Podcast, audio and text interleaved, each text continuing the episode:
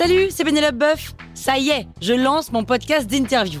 Il s'appelle On tisse la toile et c'est un podcast qui révèle la face cachée des invités. Et d'ailleurs, mes invités, ce sont des CEO et des célébrités comme Gad Elmaleh, Jean-Michel Apathy, My Better Self, Rose Eberstein, Mireille Dumas. Et évidemment, je pose des questions qu'on n'ose pas toujours poser et je leur fais faire des tests, des challenges, je leur fais jouer l'harmonica, grignoter des trucs, bref. Rendez-vous sur On tisse la toile pour découvrir une interview tous les lundis. Ciao Sur écoute.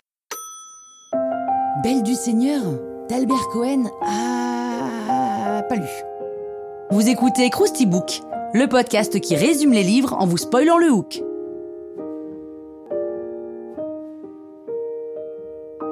Allez, je vous rafraîchis la mémoire Belle du Seigneur, c'est un roman écrit par l'auteur suisse francophone Albert Cohen. Il est publié en 1968 et fait partie d'une tétralogie. Tétra, c'est 4 hein, pour ceux que j'ai déjà perdus.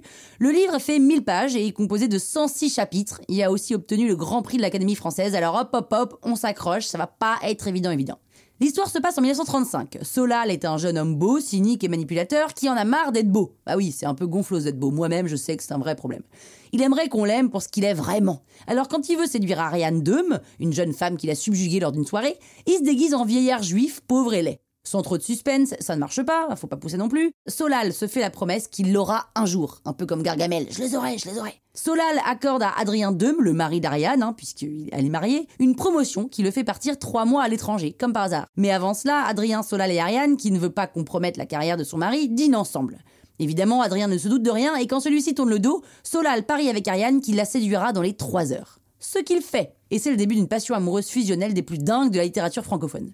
Solal est amoureux, mais aussi très énervé d'avoir séduit sa belle par ses babouineries de mâle dominant, mais quand même très amoureux.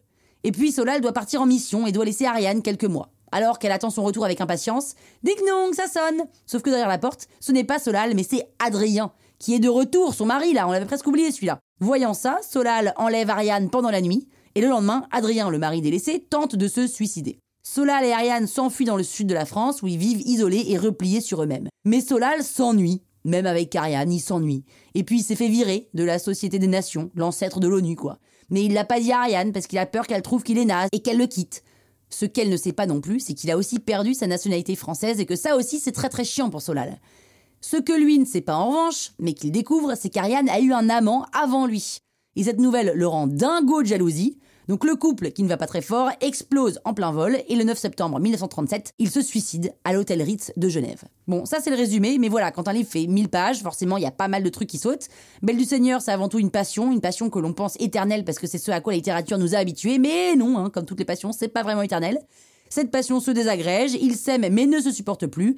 La passion, comme tout, ne dure qu'un temps, elle permet juste de cacher un certain temps la petitesse de ce que nous sommes. Et oui, c'est drôle, cynique et ça fait pas mal réfléchir. Par exemple, peut-être que prendre un amant, c'est pas une bonne idée, mais c'est aussi un peu misogyne quand même, puisque Cohen est convaincu que les femmes sont dominées et que ce sont elles qu'ils veulent.